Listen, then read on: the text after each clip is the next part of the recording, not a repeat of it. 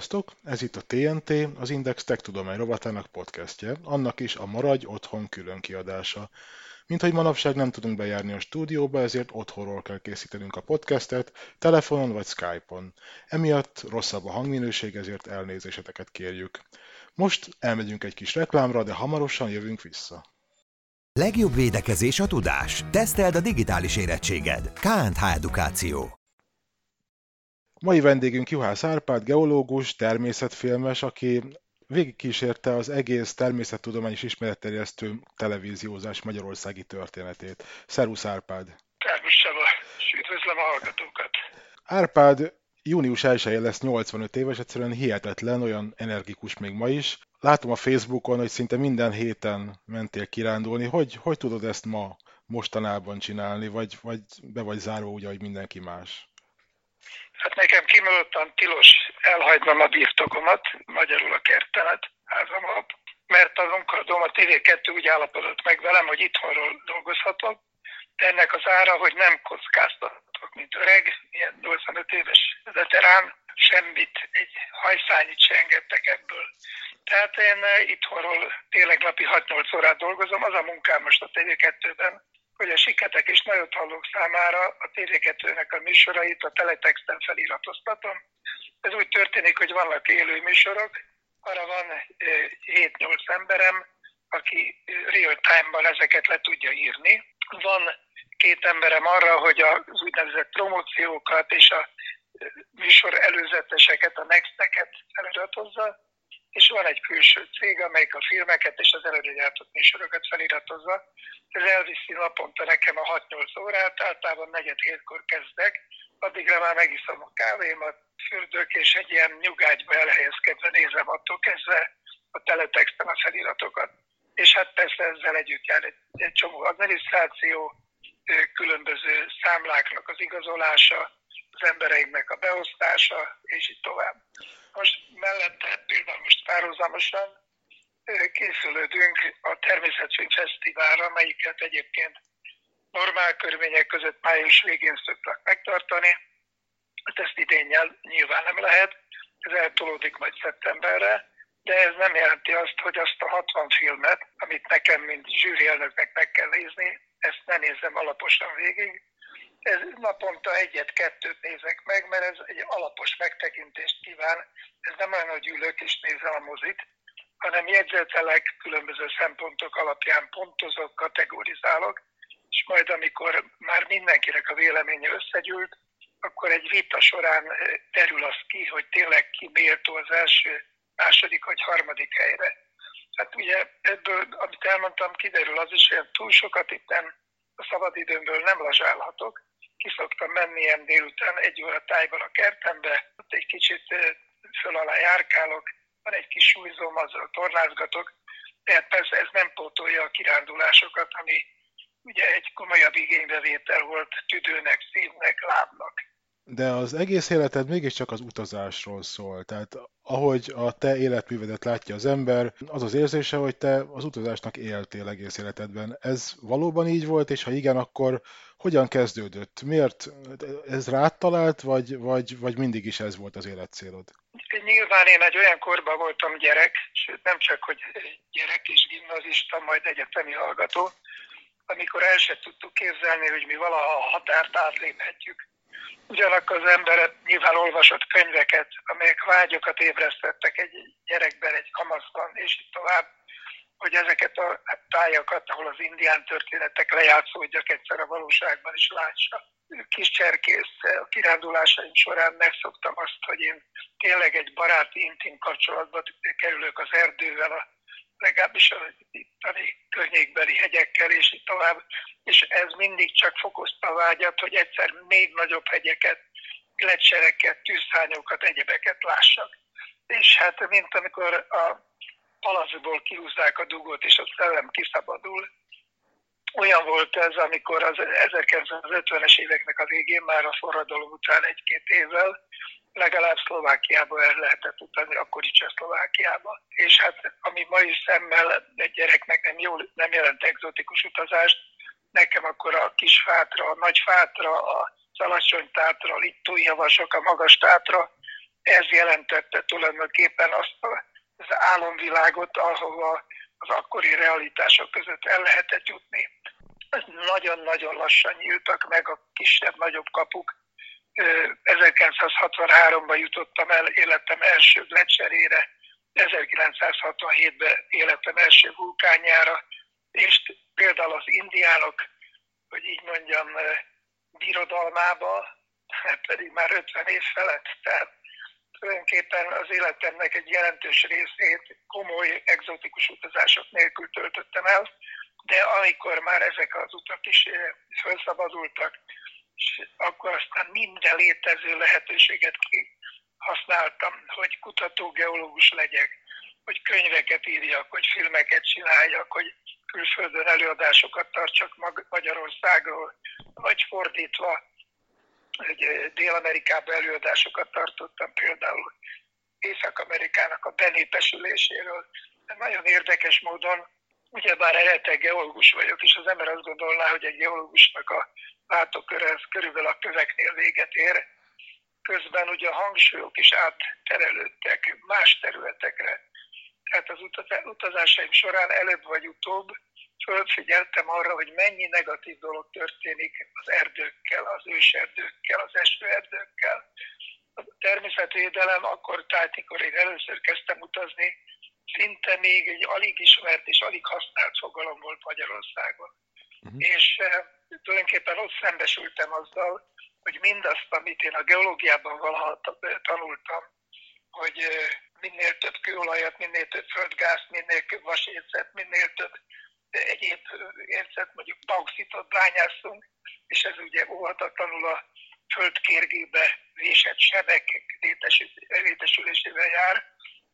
Tehát, hogy ezzel a felfogással szemben mennyire egyre inkább fontosabb vált nekem az, hogy minél kevesebb negatív beavatkozás a természetbe.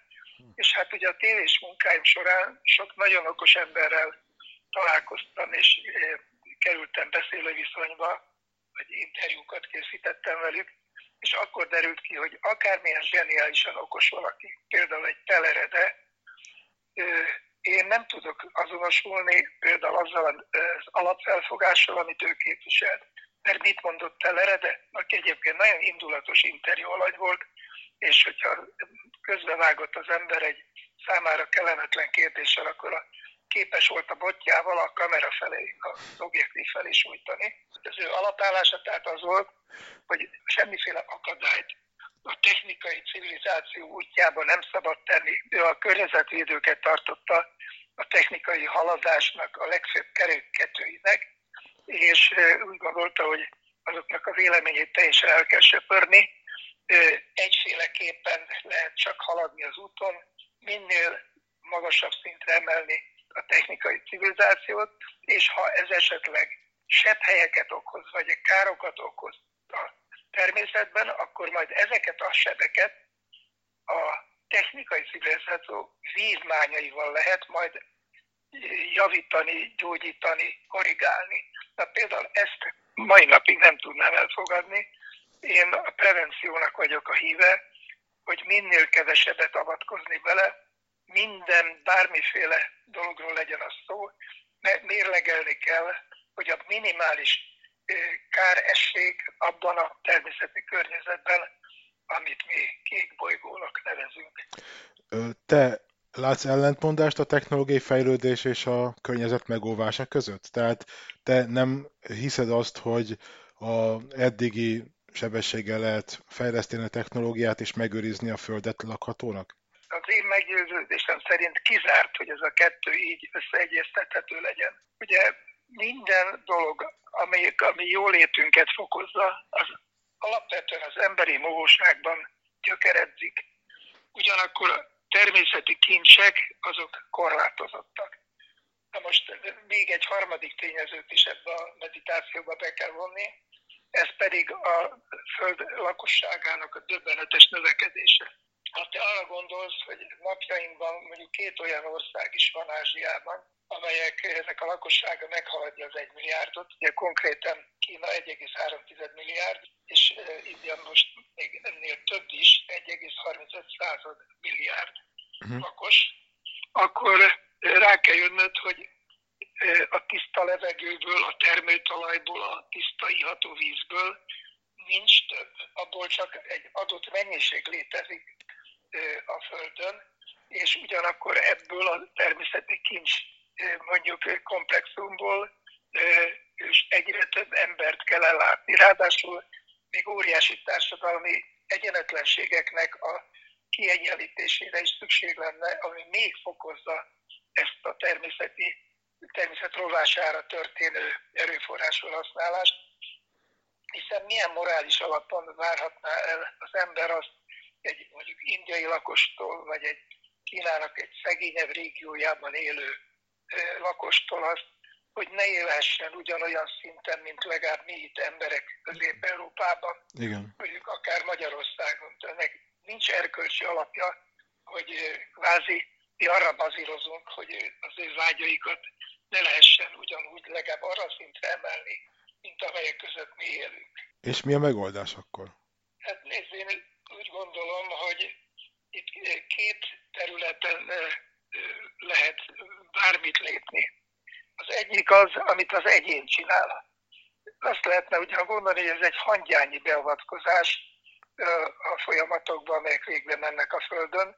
Én úgy gondolom, hogyha tényleg a, a, a világ mondjuk pénzügyeit és gazdaságát kézbe tartó rendkívül vékony, luftballon héj vékonyságú réteg politikai és erkölcsi nyomásokra visszafogná a, ezt a mérhetetlen luxus életformát, amit él, akkor már ezen lehetne valamit együtt. Lehet, hogy ez egy ilyen teljesen utopista elképzelés persze.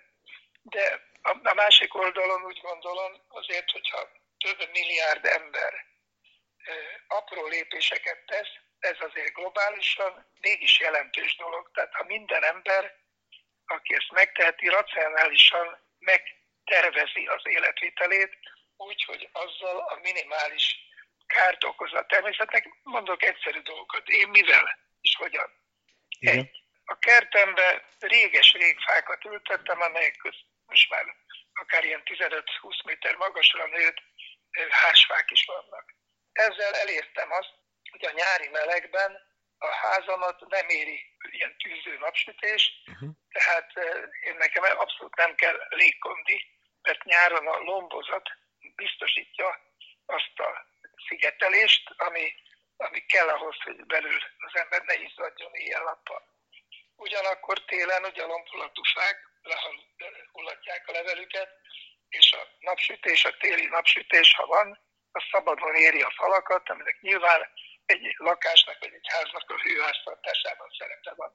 Az eres csatornáimból külön, külön nagy, a nagyobb fáimnak a gyökereihez kivezető csöveket szereltem, tehát így, hogyha van egy nagyobb csapadék, akkor az nem ömlik el rögtön az utcára, hanem azok féltudatosan a fáimnak a gyökeréhez a vízmolekulákat, és ettől tulajdonképpen az egyébként borsos pénzt jelentő mondjuk kerti öntözést redukálni lehet szinte a nullára. Uh-huh. Akkor mondom tovább, hát leszigeteltettem persze a házamnak a falait, a tetőteret is vastag közepgyakott réteggel, és így tovább.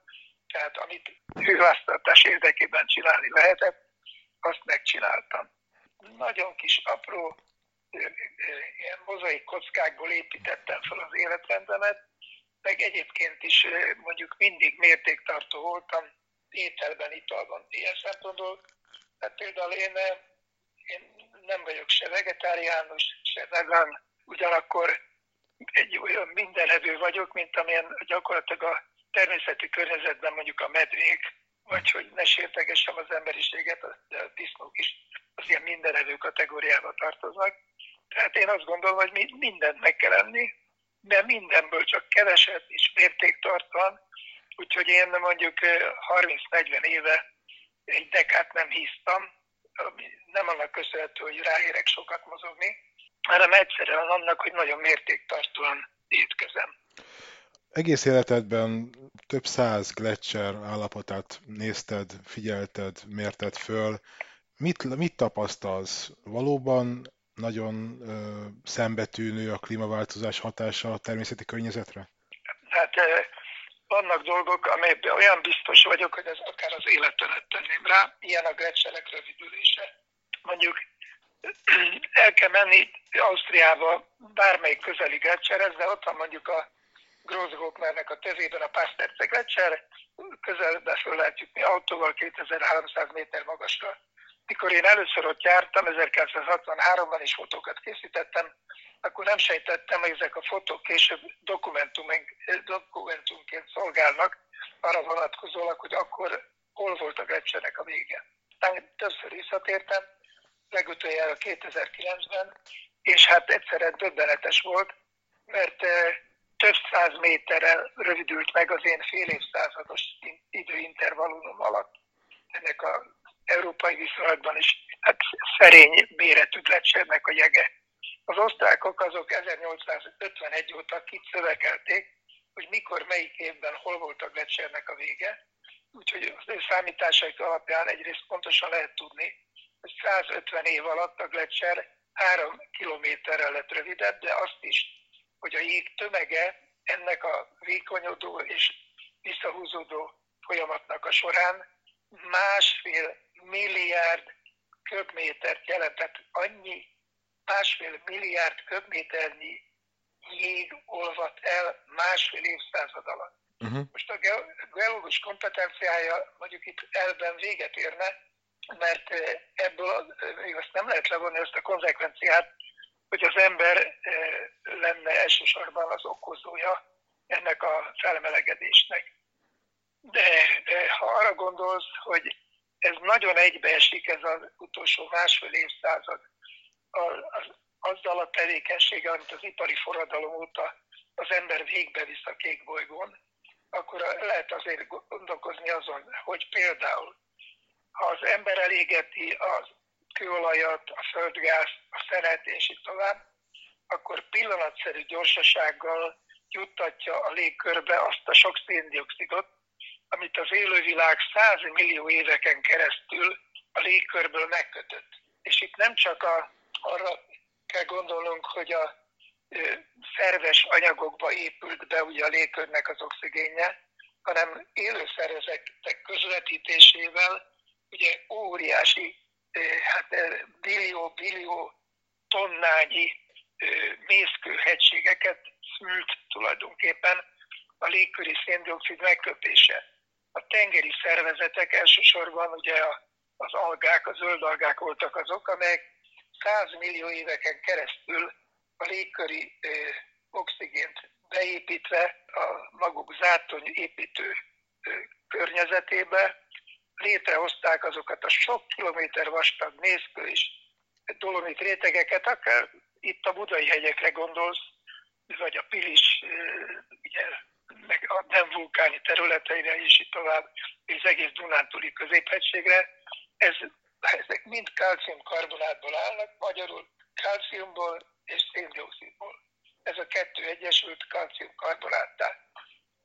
És minden történelmi időben az élővilág már földtörténeti időben, az pontosan, eh, eh, hogy mondjam, kitalálta, hogy melyek azok az élőlények, amik a leghatékonyabban tudják ezt csinálni. Voltak, amikor döntően a zöldalgák, aztán volt például, hogy elmész a pálvölgy környékére, akkor látsz ilyen mohállatokat, látsz ilyen körömmetszetszerű lényeket. Az egyiket úgy hívják, hogy mohállatok, vagy briozoák, a másokat diszkociklinákra hívják, Na minden, a lényeg az, hogy akkoriban, ez kb. egy 40 millió éve volt, akkor ezek tudták a leghatékonyabban a légköri széndiokszidot megkötni, napjainkban pedig elsősorban ugye a trópusi sekélytengereknek a korallzátonyai, amelyek ugye végeredményben polipállatokból állnak, apró kis polipállatkákból, de azok meg nem tudnának létezni a rajtuk ugye, szimbózisban levő zöld algák nélkül. És akkor, amikor most a tengervíznek a felmelegedése, részben pedig a savasodása, részben pedig a tengerek szennyeződése egyre inkább károsítja ezeket a zöld algákat, amelyek nélkül tehát életképtelenek, az átonyépítésre képtelenek a polipállatkák, akkor rá kell jönnünk, hogy itt minden mindennel összefügg, és tulajdonképpen az embernek ezek a hatásai, amelyvel a, a vizek savasodását, a légkörnek széndiokszidban való feldúsulását okozza, ezek mind, még a világóceánokban is generális változásokat indikálnak. Egy kicsit ugorjunk vissza, vagy inkább sokat az életed első szakaszára. Én igazából manapság már csak azért nyitom ki a Facebookot, hogy láthassam a te fiatalkori képeidet, amit, amit szinte naponta teszel fel a Facebookra, és ebből egy, egy nagyon jó képű, nagyon kidolgozott felsőtestű, felszabadult, örömteli életet élő tinédzser rajzolódik ki, hiszen a hallgatóknak mondjuk el, hogy a képeken félmeztelenül állsz kézen, meg pózolsz a kamerának befeszített mellizmokkal, és hát vannak mellizmokot rendesen. Valóban ilyen volt a, a fiatalkori életed? Felszabadult, gondtalan? Nézd, nagyon szegények voltunk, de én azt hiszem, hogy ifjúság nincs boldogság nélkül. Cserkész voltam, utána indián lettem, rengeteget, egy nagyon jó baráti körrel, amelyiknek az élő tagjaival ma is még tartom a napi kapcsolatot. Tehát mi állandóan kirándultunk, állandóan futottunk, állandóan télen síztünk, és én ezeket versenyszerűen is sorba végigcsináltam, tehát szertornáztam 15-16 éves koromban, utána versenyszerűen sífutottam, azután 1954-től elkezdtem cselgáncsozni, hogyha egy súlyos sérülés 1960-ban 25 éves koromban nem jött volna közbe, akkor hát biztos még egy jó pár évig folytattam volna a cselgánc karrieremet. De ez meg, ezt meg kiváltottam ennek a hiányát azzal, hogy összeültem egy barátommal, és 50 éven át kajakoztunk, minden évben elindultunk ilyen négyfordulós, hosszú távú kajakversenyeken, és ezt egészen hát körülbelül 70-75 éves koromig csináltam. Közben éppen a sízés révén olyan expedíciókba, expedíciókba kerültem bele, amelyek az előzetes versenyzői mi voltam nélkül ugye nem valósulhattak volna meg. Így például voltam három téli kaukázusi expedíción, és egyike vagyok azon kevés magyarnak, aki először 5000 méter körüli tengerszint feletti magasságból lesízett. Mert nyilván olyan helyekről, nem voltak sífelvonók, hanem föl kellett több ezer métert gyalogolni ágóvassal, jégcsákányjal, hogy az ember egy olyan régióba érjen 5000 méter magasra, ahol aztán lecsatolva hágóvasakat sílészet legyen föl, és onnan lejöjjön. Hát magyarul az egész életem az konzekvensen ki volt tömve különböző sportokkal, és hát most éppen ezért, hogy itt az ilyen önkéntes otthon dolgozás és karanténban vagyok, ez a, ez a része hiányzik legjobban, de azért naponta egy ilyen 20 percet azt azért mindig arra szánok, hogy egy kisebb súlyzóval, és hasizmokat, zombizmokat megerősítő gyakorlatokkal egy kicsit azért azt, a, azt az öregedést lassítani tudjam, amelyik hát óvatatlanul így 80 fölött együtt jár korral. Most elmegyünk egy kis reklámra, de hamarosan jövünk vissza. Legjobb védekezés a tudás. Teszteld a digitális érettséged. KNH Edukáció. Ennyi volt a reklám, vissza is tértünk. A geológia hogy jött az életedbe? Ugye nehéz, nehéz elképzelni azt a, azt a fiatal fiút, aki, aki a kövek iránt kezd érdeklődni. Nálad ez hogy működött? Hát valamit hoztam azt a génjeimmel. Egyrészt azért, mert az én dédapám Cimbalba született, ez jelenleg a német-cseh határon van, Bányaváros és az anyai ágon, tehát a családom onnan származik, és amikor az 1800-as évek végén föllendült Pécs környékén a szénbányászat, akkor hát német bányász szakembereket itt hívtak meg oda, úgyhogy az én dédapám volt a bányamester Pécs bányatelepen, egyébként bányamentés során halt meg, mondjuk nem úgy, hogy valami sérülést szenvedett, hanem meg, megszázott lent a mentés során, és tüdőgyulladást kapott, amin akkoriban nem tudtak segíteni. De ez a bányász vér azért valahol úgy ilyen, ilyen látens állapotban, ez már fiatal koromban is megjelent. És ugyanakkor a másik oldalon az a szándék, hogy amit én fontosnak tartok az életben, azt szeretném másoknak is elmondani, az megjött nyilván ilyen apai ágról, mert a nagypapám az egy Viszló nevű Csereháti faluban volt görög katolikus kántor tanító, meg édesapám Eperjesen járt gimnáziumban, rengeteget járt valamikor a Tátrába, és így tovább, tehát mondjuk a hegyek és a felvidéki tájak iránt érdeklődés, ez valahogy ugye onnan is jön. Meg a cserkészet nagyon jó iskola volt, megtanultuk a legfontosabb köveknek a nevét, az összes virágos növényt, amelyek tavasztól mondjuk nyár derekáig kinyílt a környéken, meg tudtuk különböztetni a virágos körist a tölgyektől, meg a hársvágtól, és tovább. Az összes valamire való nyári-téli csillagképet ismertük, nem csak a göncök, meg a Cassiopeárt, hanem ugye mellettük még somó más feltűnő szép csillagképet, tehát mondjuk a téli csillagképeknek közül ugye a, a, a kaszást, ugye az Orion.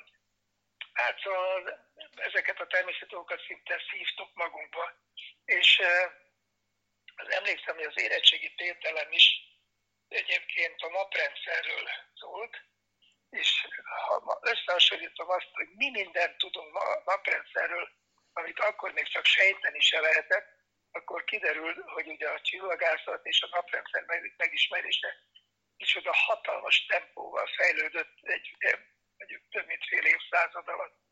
Mert akkor, mikor 53-ban erről ott az érettségig beszéltem, akkor ugye ki tudhatta azt, hogy valamikor a Marsnak a felszínén majd az ember űreszközei közlekednek, az Opportunity vagy a Spirit, vagy hogy a Vénusz, amelyik ugye azt a képzetet kelti az emberben, hogy ez egy csodaszép bolygó, arról meg időközben kiderül, hogy egy olyan légköre van, amelyik mindenre alkalmas, csak az életre nem, mert közel 500 Celsius fokos és rendkívül savas, maró közeg, de hát forró is, savas is, teljesen alkalmatlan arra a típusú életformára, amit ugye itt a Földön az élet határaiként elképzelünk. Hát ezek úgy nagyjából mind benne voltak, mint motivációk. Hát a bányászat iránti vágy, a természeti környezet megismerése, a naprendszer és tovább, amikor a geológia mellett tettem le a voksot, és egy szerencsém volt, tehát egy jó tanuló voltam, és rögtön ugyanabban az évben bekerültem az eltén a geológus tagba, és eh, hát nem bántam meg. Igaz, hogy mint kutató geológus ugye fokozatosan átvedlettem ilyen televíziós, rádiós geológussá, de azért a gyökereimet, azokat a geológiával soha nem szakítottam meg, tehát az utazásaim során filmeztem, és aztán később könyveket írtam azokról a tűzhányokról, amelyekről, amelyekre eljutottam. Ugyanezt megtörtént a gletserekkel, amelyeket végig látogattam, a magas hegységekkel, és ahogy ezt részben már említettem, a gletserek annyira érdekeltek, hogy a végén erről egy könyvet írtam, egy elég vaskos könyvet, az a címe, hogy Gletserek a Föld hőmérői, ahol egyrészt a saját tapasztalataimat foglaltam írásba, mert kb. 200 kisebb-nagyobb gletszeren jártam. Másrészt az időtáj tagja voltam a UNEP-nek, ez az ENSZ-nek az egyik környezetvédelmi programja, és így hozzáfértem olyan adatbázisokhoz, a gletserekre és a felmelegedésre vonatkozóan, amiket egyébként, hát mint magánember nehezen érhettem volna el. Hogy lettél tévés, geológus vagy rádiós? Miért nem maradtál főállású kutató? Volt benned egy ilyen késztetés a, a tudományos ismertterjesztés iránt, vagy, vagy jött egy véletlen lehetőség, és ott ragadtál? Az életben azt hiszem, sok minden úgy történik, hogy az emberben vannak vágyak, amelyeket nem lép meg gyávasságból, óvatosságból, de, de ezek akkor, hogyha kap az ember egy ilyen többszintést a sorstól, egy kis lendítőkeréket elindít az emberben, akkor ezeket meglépi, és ezért nekem ilyen többszörös váltakozáson ment keresztül az egész szakmai pályafutáson. Hogy a kérdésedre konkrétan válaszoljak, ugye 1956-ban a szovjetek belőttek a Calvin tér felől a Nemzeti Múzeum épületébe, és ott leégett először is ugye az Afrika kiállítás, amelyik a legmagasabb szinten volt, és amelyik egy eh, európai viszonylatban is fantasztikus kiállítás volt, és eh, kiégett alatta az ásványtár is, amelyik pedig a British Museum gyűjtemény után a második volt közvetlenül egész Európában. Uh-huh. Hát mi ugye, mint hallgatók, elég sűrűn jártunk át oda, tehát az afrikai expedíciók iránti vágy és az ásványok világa egyformán vonzott oda. És aztán 1957-ben, nagyjából egy évvel a forradalom után kaptam egy meghívást, hogy még mielőtt megszerezném a diplomámat, már nyugodtan állhassak munkába a Természettudományi Múzeum ásványkőzetárában, amelyik ott volt ugye a Nemzeti Múzeum épületében. És akkor én öt évet töltöttem ott úgy, hogy a romokból kerestük elő az ásványokat, hogy a feketére égett, vagy feketére tűnő cédulákat a lelőhelyekről, hogy meg arról, hogy milyen így tovább. Ezeket benzolva mártva próbáltuk leolvasni ezeket az információkat. Benzol egy rendkívül mérgező anyag egyébként, és fokozatosan tisztítottuk, csiszoltuk, sikáltuk a különböző ásványokat, sőt, hát közben én mániákusan gyűjtöttem az akkor működő kőbányákból az ásványokat, 16 szekrényi töltöttem meg, tehát gyűjtés és a régi gyűjteménynek a rehabilitását 5 évig csináltam, közben a leégett helyen megcsináltuk a, az új kiállítást, amelyik hát persze sokkal modernebb és szebb lett, mint a korabeli, ahol csak a vitrinekben sötét, megvilágítatlan környezetben ásvány-ásvány mellett volt, amit a kutya nem nézett meg, fér néhány szakember. Na és közben én, miután szomszédos volt az ásványtára a szűzvénytárral, ott ilyen tárlatvezetéseket csináltam, voltak kedvenc dinoszauruszaim, szobrok persze, többek között az Allosaurus és a Stegosaurus, és hát a rádiósok, akik ugye a szomszédban voltak a Bródi Sándor utcában, Simon Figéza, Pataki, Pataki Pál, Pataki Béla Pál teljes nevén, felfigyeltek, hogy én milyen lelkesedéssel tudok dumálni az őslények világáról, a régi tengerekről, fosszíliákról és így tovább. És meglepő gyorsan, tehát ilyen 23 éves koromban már rádió előadásokat kezdtem tartani. Akkoriban persze ezeket le kellett gépelni, megnézték, hogy nincs benne valami ideológiai vagy politikai kifogásolni való, és az ember utána ezeket beolvasta. És ekközben ismerkedtem meg Rockember Palival, vagy Pállal, aki két évvel előttem végzett az eltén, ő biológia földrajzszakon, és 1960-nak a nyarán a Pali fölhívott engem, hogy van egy Kibiben Tudós nevű televíziós műsor, egy előzetes adásokat vezető tanár, Abela Miklós, megbetegedett, be kéne ugrani helyére, vállalom-e? Hát persze, vállaltam. Egy forró júniusi nap volt, akkoriban még nem volt légkondíció ezekben a stúdiókban, sőt, azon az éjszakán a kettes stúdiónak egy részében leírták a kábelek, úgyhogy én úgy kezdtem egy élőadást, hogy még a munkások négy tíz lápozogatták a kábeleket a stúdiónak a földszint szintjén. De túléltem ezt a mélybe zuhanást, ezt a kút, mély kútba való zuhanást, és tulajdonképpen akkor éreztem meg a vonzást, amit az élőadások jelentenek, és mai napig úgy vagyok vele, hogy ott érzem a legbiztonságosabban magam, akkor minden eszembe jut. És hát így kerültem a televízió közelébe, főleg először gyerekműsorokat csináltam, aztán a TV Egyetemnek az adásaiban ugye voltam, hát mondhatni több adásban is főszereplő, aztán 1981-től kaptam egy önálló tévéműsort kalendárium címmel, amelyik egy ilyen élő televíziós tudományos magazinműsor volt. Közben ugye 80-as éveknek a második felében státuszba is átmentem a Magyar Televízióba, én lettem a természetműsor szerkesztőségnek a vezetője, és így került tulajdonképpen az én felügyeletem alá a Delta, amelyik hát az ászlós hajója volt a tudományos ismeretterjesztésnek az akkori televíziózásban, és mondhatnám, hogy ma is az lenne, ha még lenne. És e, ugye a rendszerváltás után eljött ilyen televíziós szempontból az aranykorom, mert e, pályázni kellett különböző műsorokkal, e, több mint 20 különböző műsort tudtam ott realizálni néhány év alatt,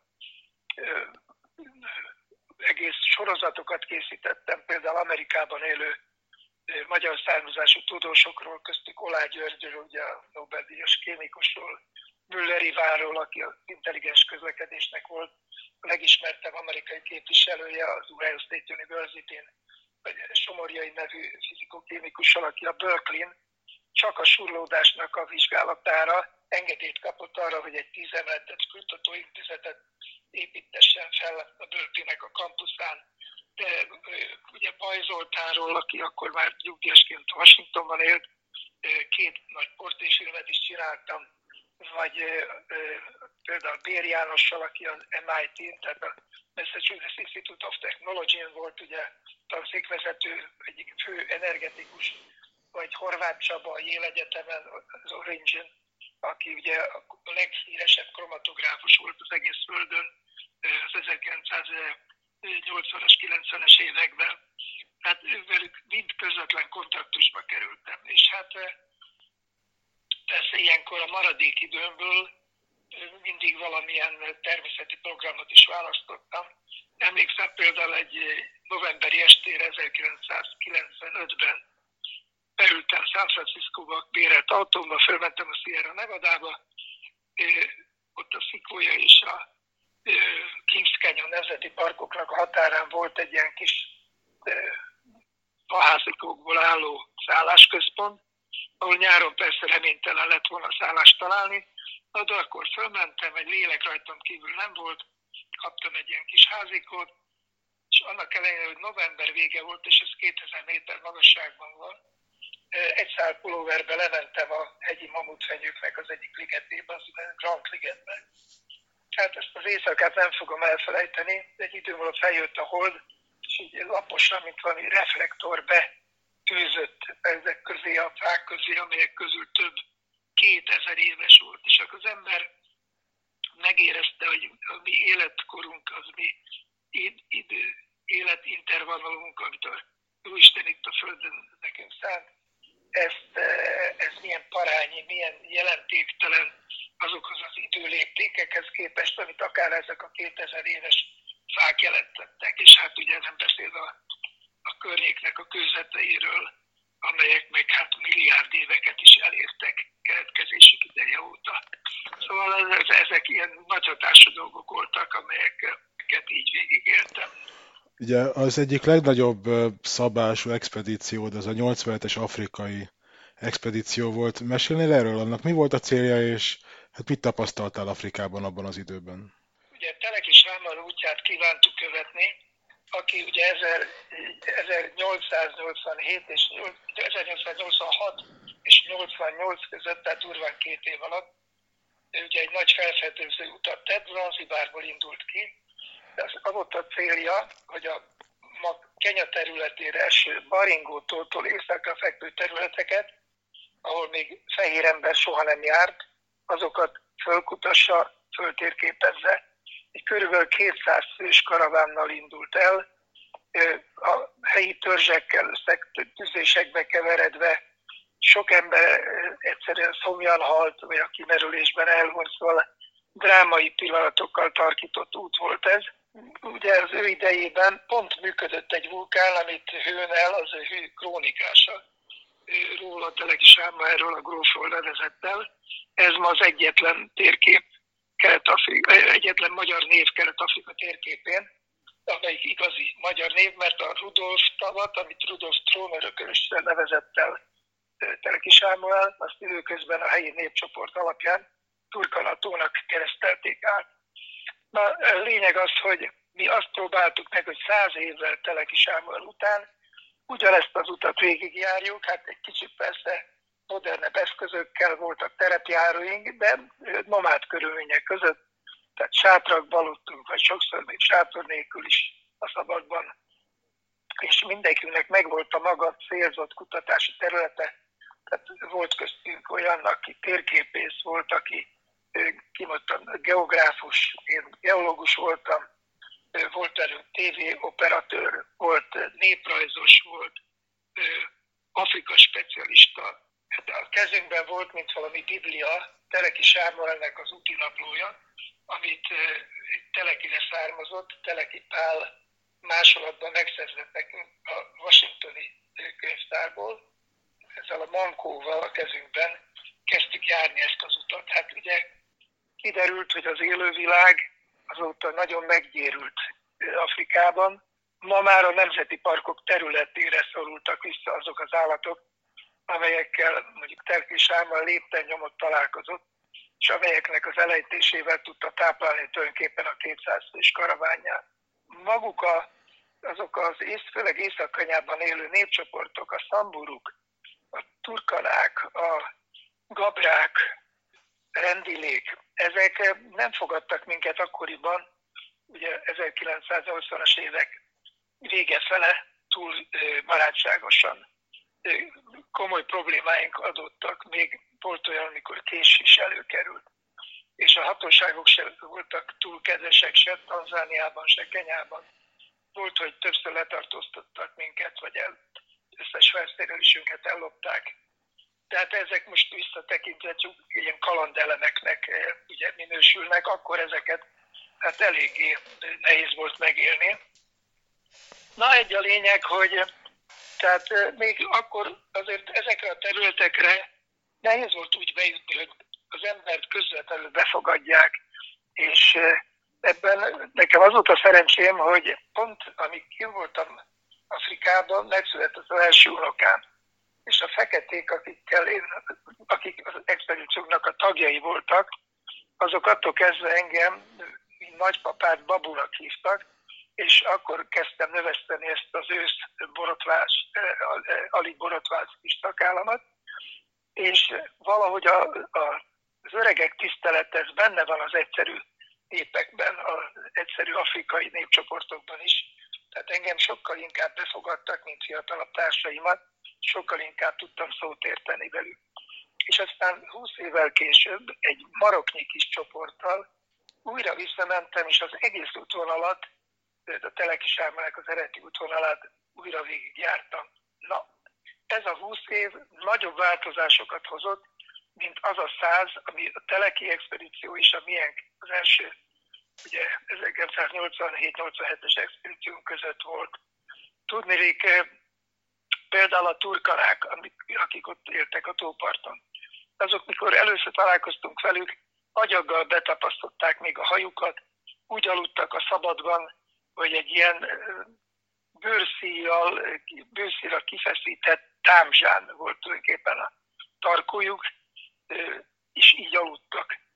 Na most, mikor másodszor visszatértem, már eltűntek az agyaggal betapasztott frizurák, van ott egy oázis a tóparton, Lojangalanél hívják, úgy ez azt jelenti, hogy a fák helye, és ott ki voltak téve ilyen frizura modellek, és akkor jöttek be a turkának a sivatagból, rámutattak, hogy én ilyen hajat szeretnék, és akkor a fodrász addig manipulálta a fejüket, amíg olyan hajat nem tudott nekik varázsolni.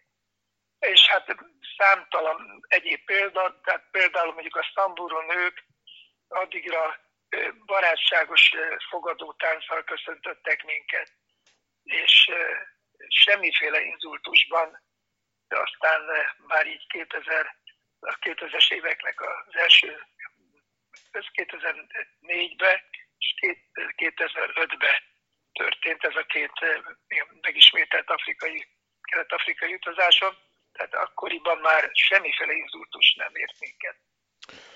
Mm, a legutóbbi könyved tavaly jelent meg Exotikus Európa címmel. Miközben több mint, ha jól tudom, több mint száz országban jártál, számos exotikus országban is, tehát trópusokon, más földrészeken. Miért mégis Miért adtad ezt a címet ennek a könyvnek, hogy Exotikus Európa? Azért, mert én úgy gondolom, hogy a személyes tapasztalatok sokszor ellent mondanak annak a nagyon leegyszerűsített képnek, hogy így mondjam, imázsnak, amit egy gyerek mondjuk az iskolában, vagy pedig mondjuk egy felnőtt a filmek alapján egy adott országról vagy tájról elképzel. Mondok egy példát, ugye Svájc, a béke országa, úgy szoktuk ezt emlegetni. Na most ezzel szemben még a rendszerváltás előtt, 84-ben feleségemmel sátrazunk a Tunitó partján. És hajnalban fegyverdörgésre és aknák robbanására ébredünk, hát teljesen betoltunk, hogy mi történik. Kilestünk a sátornak a nyílásán, és láttuk, hogy ott katonaruhába öltözött emberek rohangálnak, fegyver van náluk, hát azt nyilván nem éles kézigátokat, de dobáltak ott a sátrak között. Hát ezt ugye mi nem mertünk ott tiltakozni, viszont a szomszéd sátorból kipattant egy ilyen svájci nagymama, karján egy mondjuk két éves kisgyerekkel, az elkezdett kiabálni, hogy azonnal jöjjön a címe elé mondjuk az ottani kis parancsnok, aki vezette ezt a hadgyakorlatot, ezt az egységet. Hát ez a nagymama mindent elhordott, hogy fel fogja őt jelenteni mindenütt, a hadügyminiszternél, a miniszterelnöknél, a mit tudom én, a kormánynál, az ENSZ-nél, szóval ez talpa esett vagány nagymama volt úgy eltakarodtak ezek, viszont tudni kell, hogy a svájciak ugye vallják ezt a régi ö, latin mondást, hogy civis pacem parabellum, tehát a békét akarsz készül háborúra, mert ők valóban szívesen mennek el hadgyakorlatokra egy évben legalább egyszer, otthon tartják a hadi felszerelést, ruhákat, fegyvert is, és így tovább, és sokszor fütyül arra, hogy milyen autódugók micsoda sorbanállások keletkeznek mögöttük a hegyi utakon, ott szépen masírozgatnak, és ez ágában nem jut, hogy félreálljanak és engedjék át az autóforgalmat, hogy annak biztosítsanak előny.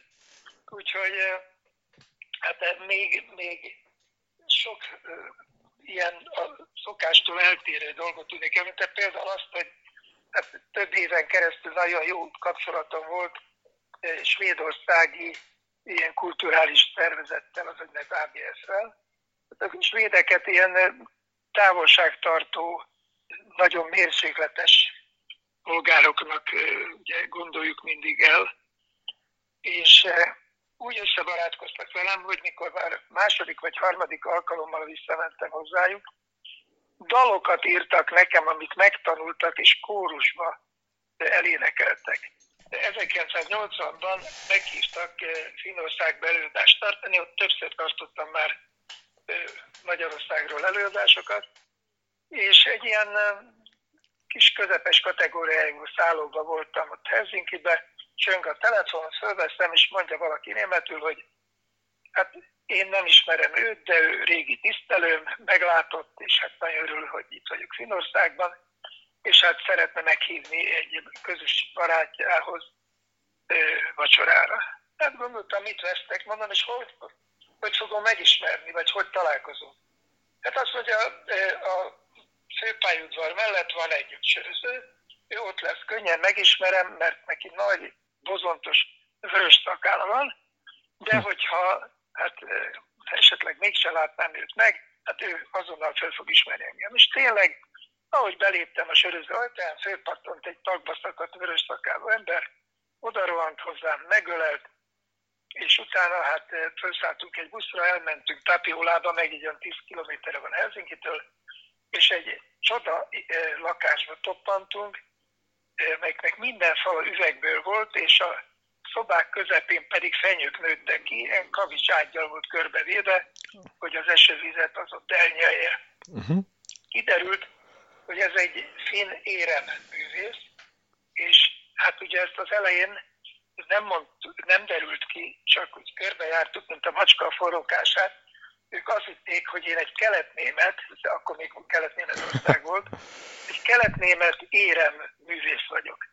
Na hát ott több óráig dumáltunk, rendkívül sok vodka elfogyasztása mellett, én mindent, amit az éremről tudni lehetett, elmeséltem. Hogy milyen volt a Kárpát-medencei aranybányászat, hogy már a rómaiak is Szalakabrádon, Verespatakon, Nagyágon ugye bányázták az aranyat, hogy Nagy Lajos király korában ugye mi voltunk Európa vezető aranytermelője, hogy hogy tette tönkre ezt a Kárpát-medencei aranybányászatot, azt, hogy Kolumbusz hajókkal szállította az inkák aranyát ide Európába. Szóval mindent, ami ezzel a témával számomra ismeretes volt, azt mind szépen elmondtam. Uh-huh. Hát ennyi illuminált állapotban késő este kikísértek a buszhoz, és amikor már a lábam ott volt a busznak a lépcsőn, akkor mondták meg, hogy hát persze rövid időn belül rájöttek, hogy én nem az a keletnémet éreművész vagyok, akire ők gondoltak, de nagyon kellemes volt az este, és köszönjük a látogatásokat. Tehát ez is egy olyan európai mozaik kocka, amelyik hát talán kilóg abból a sorból, mint amit általában a útikönyvek alapján valaki elképzel. Most dolgozol valamilyen könyvön? Igen, igen. Titok? Hát most ez nagyon betett sajnos ez a mostani járványhelyzet, mert leállt teljesen a kiadó a könyvemnek a munkálataival. Az a címe, hogy az emberevők unokái között. Ugye én kint jártam Irián Csajában, amelyik új Kína szigetének az északnyugati részén van, és nem az autonóm Pápua államhoz tartozik, hanem Indonéziához. Az a neve, hogy Irián Csaja. Uh-huh. És fönt egy 1500 méter tengerszintet magasságban levő völgyben, a nagy Balint folyónak a völgyében 5000 éve művelik a földet a hegyi pápuák főkapákkal. Én is hoztam haza egyébként egyet. És hát két évig tartott a szervezés, amíg oda el tudtam jutni, megfelelő kísérőket kaptam, egy nagyon jó operatőrrel mentünk, Ternes Vilmossal. Hát olyan szituációkba kerültek, olyan helyzeteket tudtak nekem megszervezni, amelyek hát azt hiszem, hogy ritkán adódhatnak egy magyar televíziós életében. Hát például voltunk halotti toron a hegyi pávuáknak a egyik népcsoportjánál, a Daniknál. Ez úgy történt, hogy ott a klánnak a körülkerített területén, kb. 70-80 főből áll egy ilyen klán, két tűzhelyet alakítottak ki. Az egyikben már több órája égett a tűz, és ott tűzek, tűzön tulajdonképpen köveket forrósítottak föl, és akkor ilyen hasított hosszú fákkal ezeket a tüzes köveket, vagy meleg köveket, forró köveket átcipelték az onnan néhány méterre levő másik gödörbe. Ez jelentette tulajdonképpen a kájhát, és erre rétegezték azokat a növényeket, amiket ők ott termesztettek, legtöbbet édesburgonyát, és utána a tiszteletemre lelőttek egy kis ilyen, ott a környéken koborló disznót. Ezek nem vaddisznók, de ilyen csüngővasú ázsiai disznók, akiket nem olba tartanak, hanem ott a környéken hát mászkálnak. És hát azt a főnök lenyilaszta, és hát földtranszírozva aztán tették a húst ebbe az említett növényi rétegek közé. Kérdeztem, hogy ennyi embernek ez a pici malac, ez elég lesz-e? Hát mondta a főnök, hogy a szellemek súgták meg neki, hogy csak ilyen kicsit tegyen oda, nem kell nagyobbat megölni. És akkor ezt az egészet lefették még banánlevelekkel, úgy nézett ki, mint egy szénakazal, és több órán, 5-6 órán keresztül kellett várni, amíg ugye a pára, amelyik a forró kövekből és a növényekből áramlott fölfele, ugye az egészet megfőzte, beleértve magát a kis malacnak a húsát is.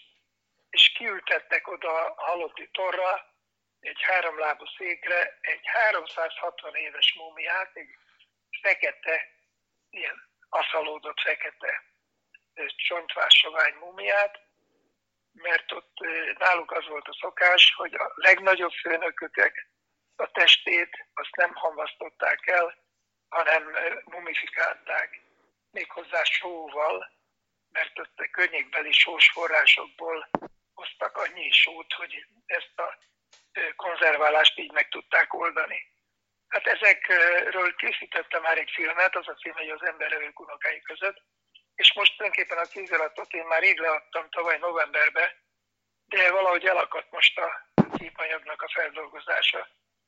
És hát nagy kétség vagy kérdőjel, hogy vajon az idei karácsonyi környékére vajon meg tud-e jelezni ez a könyvem. Hát azért remélem, hogy igen. Nagyon köszönöm a beszélgetést, és Isten éltessen Árpád. Hát nagyon köszönöm, és ezt mondhatom, és kiadhatjuk a ti hallgatóitoknak is a titkot. Hát ugye mi egy napon születtünk. Igen, ki, kis... során derült ki, úgyhogy akkor én is kívánok neked. Köszönöm szépen. Köszönöm. Köszönöm szépen. Ez volt a TNT, az Index Tech Tudomány rovatának podcastje. Köszönjük a figyelmeteket. Ha tetszett, légy szíves lájkoljatok minket a Spotify-on, iTunes-on és az összes többi hasonló szolgáltatásban. Találkozunk legközelebb.